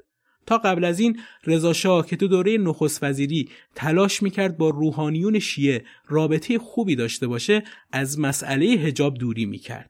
اما از همون زمان رفع هجاب رو تو دستور کارش داشت. زمانی که ابراهیم خاجی نوری تو نشریش درباره کشف هجاب و آزادی زنان نوشت و به خاطر شکایت ناظر شریعت به سه ماه زندان محکوم شد رضاخان دستور داد اون دوره محکومیتش رو به جای زندان در بیمارستان پلیس بگذرونه. مسئله هجاب اولین بار نوروز 1308 باعث درگیری دین و دولت شد. تو این سال یک فروردین با 27 رمضان روز قتل ابن ملجم قاتل علی ابن ابی طالب مطابق سنت شیعی مصادف شده بود و زنان خانوادی پهلوی راهی قم شدند تا هر دوتا مناسبت رو تو حرم حضرت معصومه جشن بگیرن. روحانیون به ورود اونها به حرم با چادر نازک اعتراض کردند. رضاشاه شخصا از تهران خودش رو به قم رسوند با چکمه وارد حرم شد و اون روحانی که به ملکه معترض شده بود رو شلاق زد. با این حال اون هنوز تو مسئله هجاب محافظه کار بود. چند ماه بعد که امان الله خان و سریا شاه و ملکه افغانستان از ایران بازدید کردند ملکه سریا هجاب نداشت اما تاج الملوک بدون هجاب در برابر امان الله خان ظاهر نشد. از یه سال قبل دولت به پلیس دستور داده بود که به زنها اجازه داده بشه تا بدون هجاب اسلامی تو انظار عمومی ظاهر بشن و با وجود مخالفت روحانیون تو تهران تعدادی از زنها بدون هجاب رفت آمد می‌کردن. شخص ملکه هم گهگاهی هجاب سر نمی‌کرد. اما رفع هجاب هنوز به سیاست رسمی تبدیل نشده بود. اولین نشونه از همچین سیاستی تو آخرین نشست کابینه هدایت در سال 1312 خودش رو نشون داد. تو اون جلسه بنا به اصرار تیمورتاش کلاه زنانه تو فهرست اقلام وارداتی گنجونده شد. چون اون عقیده داشت که در آینده تقاضا برای اون زیاد میشه. سفر سال 1313 رضا به ترکیه و مشاهده مشارکت زنان تو جامعه اون کشور تأثیر عمیقی روی اون گذاشت و باعث شد که به اصلاحاتش سرعت بیشتری بده. از این زمان کارهای لازم برای آماده سازی جامعه ایران برای ممنوعیت حجاب اسلامی شروع شد. در سال 1314 کانون بانوان با حمایت دولتی تأسیس شد که یکی از اهدافش تبلیغ برای کنار گذاشتن حجاب بود. وزرا موظف شدن یه روز در هفته به همراه زنانشون که هجاب رو کنار گذاشته بودن تو مهمونی های مختلف حاضر بشن. با شروع سال تحصیلی هجاب تو مدارس ممنوع شد. مخالفت جدی با این ممنوعیت انجام نگرفت چون بیشتر دخترها از قبل بدون هجاب به مدرسه می‌رفتن. اما واقعی گوهرشاد در اعتراض به کلاه شاپو باعث شد ممنوعیت سراسری هجاب به تأخیر بیفته.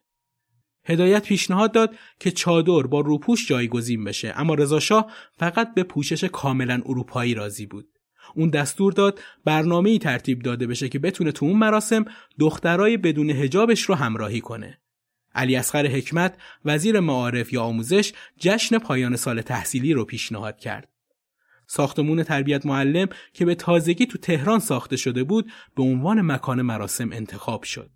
وزرای داخله و معارف به کارمندانشون در سراسر کشور دستور دادند که با برگزاری مراسمهایی با حضور زنان به مردم درباره مشارکت زنان در زندگی اجتماعی توضیح داده بشه. بالاخره در 17 دی ماه 1314 رضاشاه در دانشسرای مقدماتی حاضر شد. تاج الملوک، شمس و اشرف همگی بدون هجاب همراهیش می‌کردند. به تمام زنان حاضر هم دستور داده شده بود که بدون هجاب اسلامی تو مراسم شرکت کنند. از اون به بعد پوشش اسلامی ممنوع اعلام و همینطور در استانها مراسمهایی تحت عنوان آزادی زنان برگزار شد. کنار گذاشتن هجاب برای زنان مقامات کار سختی نبود اما حضور تو انظار عمومی با لباسی اروپایی باعث شرمساری اکثر زنان طبقه عامه می‌شد که اصلا قبل از این با همچین پدیده ای روبرو نبودند. بیشترشون حتی نمی‌دونستند چی بپوشند چون لباسهایی که تا اون زمان زیر چادر به تن می‌کردند و دیده نمی‌شد برای حضور تو اجتماع مناسب نبود. بعد از صدور این قانون از ورود زنهای محجبه به مکانهای عمومی مثل حمام و سینما جلوگیری می‌شد. یه ماه بعد ورود زنهای محجبه ایرانی به حرم امام رضا هم ممنوع شد و البته این قانون شامل زنان محجبه خارجی نمی‌شد. یه مدت بعد هم محدودیت تازه‌ای گذاشتن به این شکل که زنان تنفروش باید حتما هجاب اسلامی می داشتند و فقط در صورت ازدواج می‌تونستن اون رو کنار بذارن. اینطوری دولت می‌خواست از احساس بیعفتی کردن زنهایی که هجاب رو کنار گذاشته بودن جلوگیری کنه. واکنش ها به قانون منع هجاب متفاوت بود.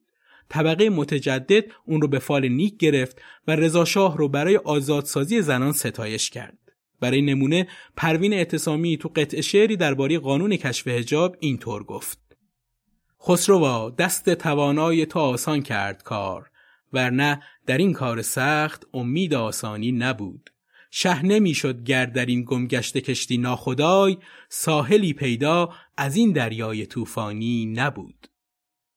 اما اکثریت زنان کشور با مشکلاتی روبرو شدند. با اینکه پلیس اجازه توسل به خشونت رو نداشت اما بعضی اوقات برخورد فیزیکی اتفاق میافتاد و چادرها و روسریها رو به زور پاره می‌کردند. تو شمال کشور روحانیون با قانون مورد نظر کنار اومدند و توی مازندران حتی یکی از اونها در ستایش رفع حجاب و آزادی زنان سخنرانی کرد. اما تو مناطق مذهبی مثل قوم خونواده ها دختراشون رو از تحصیل محروم می‌کردن. ولی در هر صورت آمار میگه حضور دانش آموزای دختر تو مدارس بعد از صدور قانون رفع حجاب و تو سالهای آخر حکومت رضاشاه خیلی زیاد و به شدت سعودی شد. در نهایت هم ممنوعیت حجاب با پایان سلطنت رضاشاه لغو شد.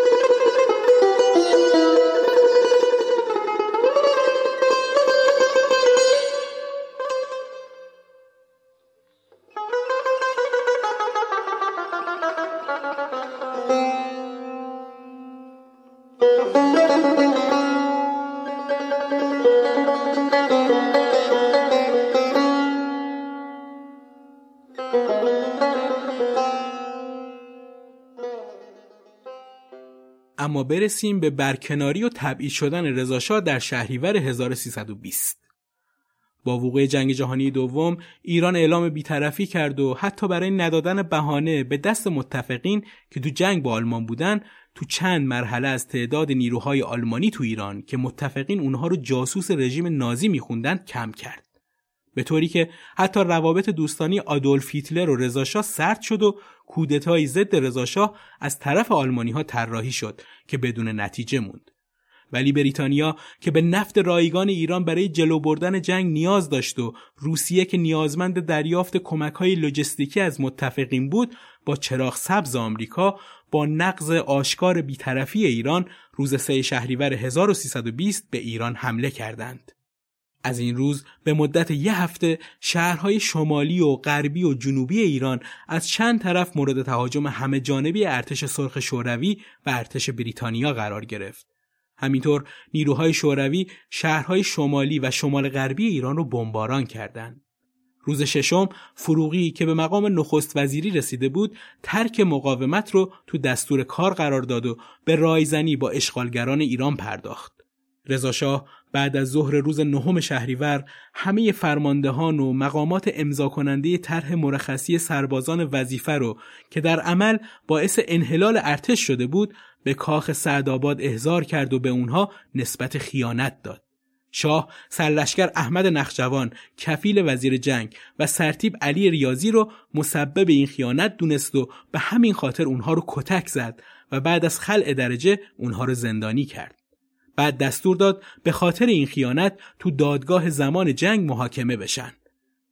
بعد از اشغال ایران بریتانیا پیامی به این مضمون به رضا شاه ارسال کرد.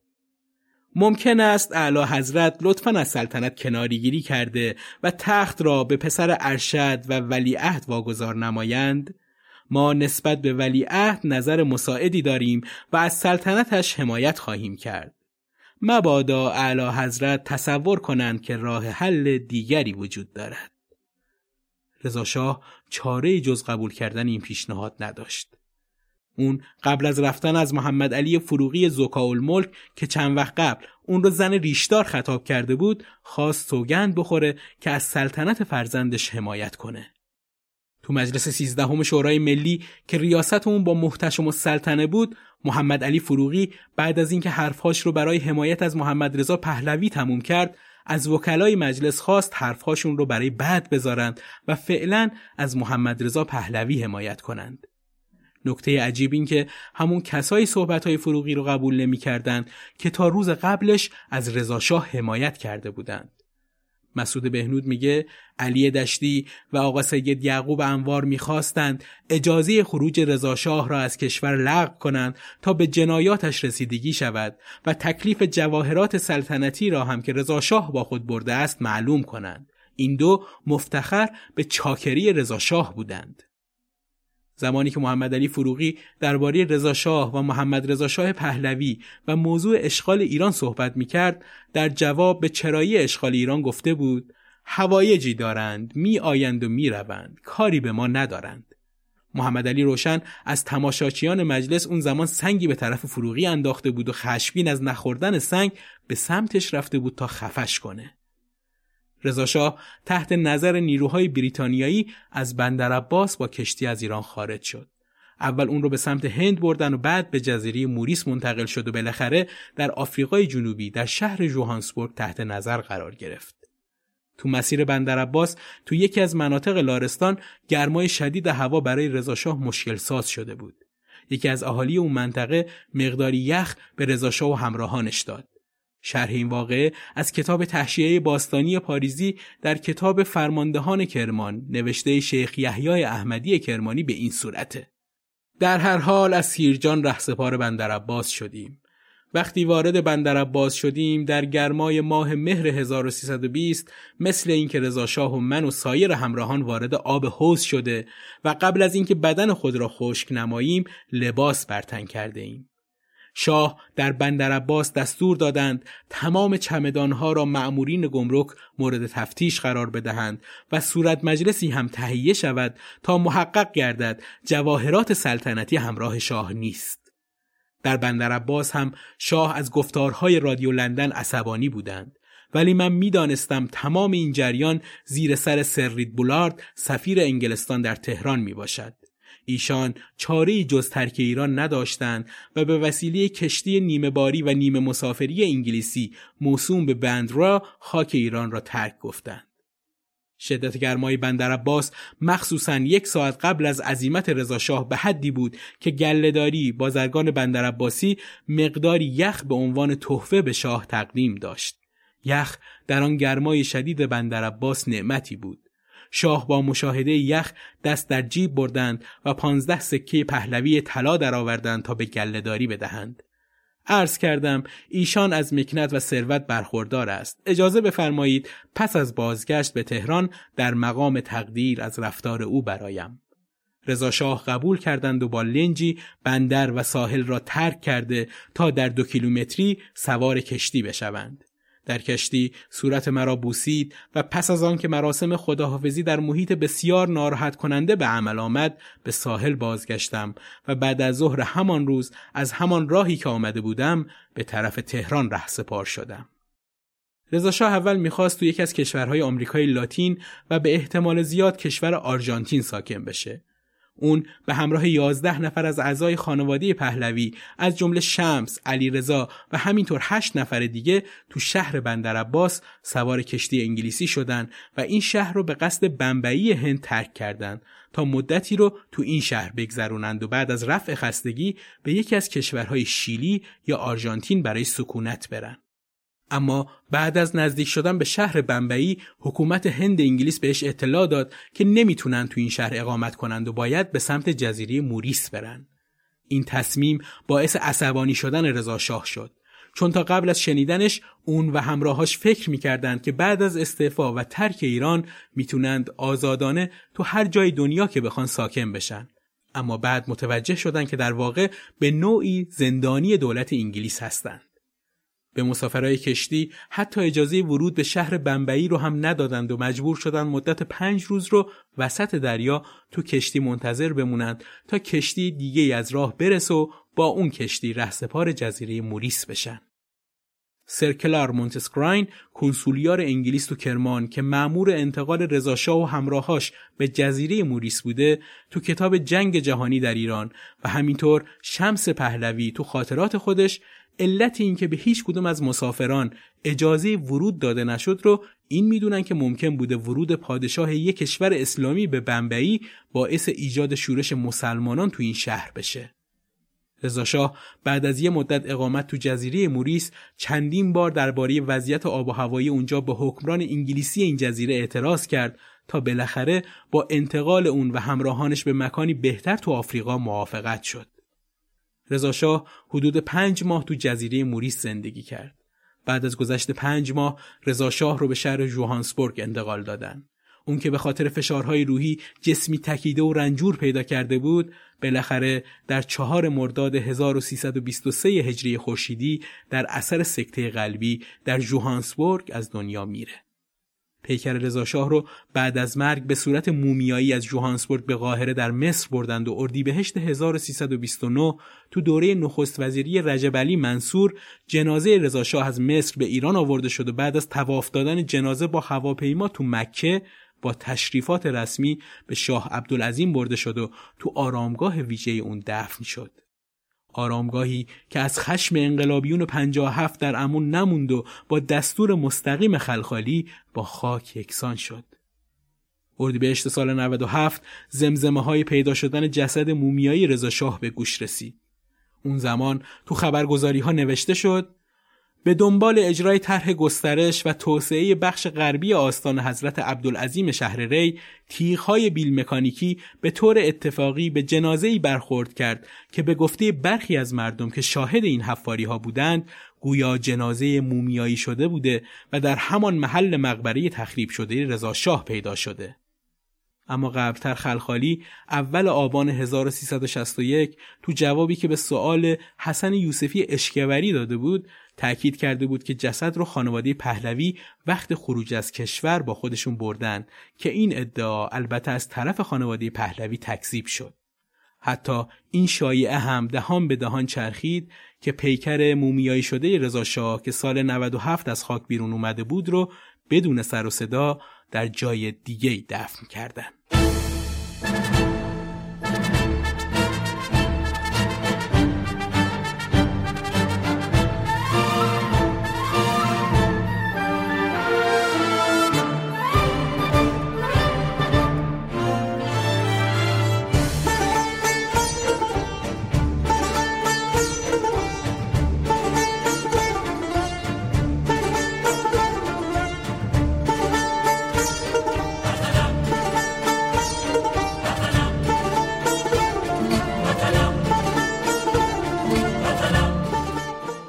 به پایان بیستمین قسمت از پادکست قاب تاریخ رسیدیم. همونطور که اول پادکست گفتم در مورد رضا شاه منابع مختلفی از زوایای دید مختلف وجود داره که امیدوارم این قسمت انگیزه ای بشه برای شما مخاطبین عزیز که بهشون رجوع و مطالعهشون کنید. حمایت مادی و معنوی شما از این پادکست باعث دلگرمی منه تا به ساخت این پادکست ادامه بدم. و قدم کوچیکی بردارم برای آشنایی بیشترمون با تاریخ معاصر ایران. ممنون از اینکه همراهمون هستید. روز و روزگار خوش. نام جاویده وطن صبح امید وطن جلوه کن در آسمان همچو مهر جاودان. وطن ای هستی من شور و سرمستی من. جلوه کن در آسمان همچو مهر جاودان. بشنو سوز سخنم که هم آواز تو منم.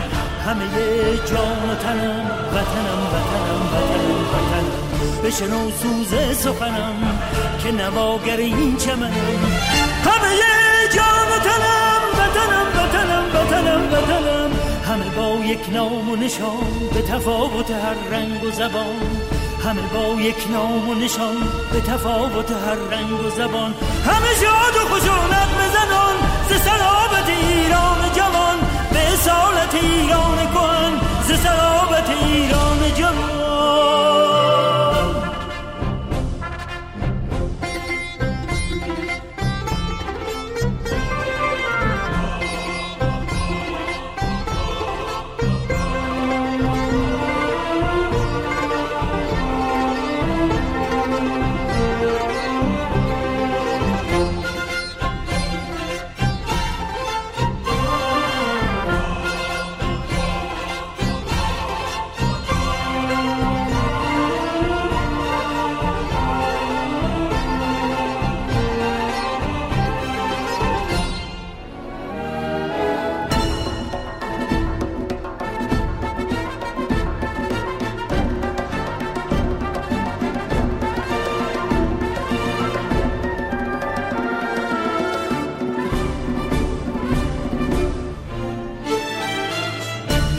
جاویده وطن صبح امید وطن جلوه کن در آسمان. همچو مهر جاودان وطن ای هستی من شور و سرمستی من. جلوه کن در آسمان همچو مهر جاودان. بشنو سوز سخنم که هم آواز تو منم. همه جان و تنم وطنم وطنم وطنم وطنم. بشنو سوز سخنم که نواگر این چمنم. همه جان تنم وطنم وطنم وطنم وطنم. همه با یک نام و نشان به تفاوت هر رنگ و زبان. همه با یک نام و نشان به تفاوت هر رنگ و زبان.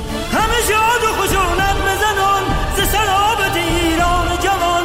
به سالت ایران کن ز سرابت بشنو سوز سخنم که نواگر این چمنم. همه جان و تنم وطنم وطنم وطنم وطنم.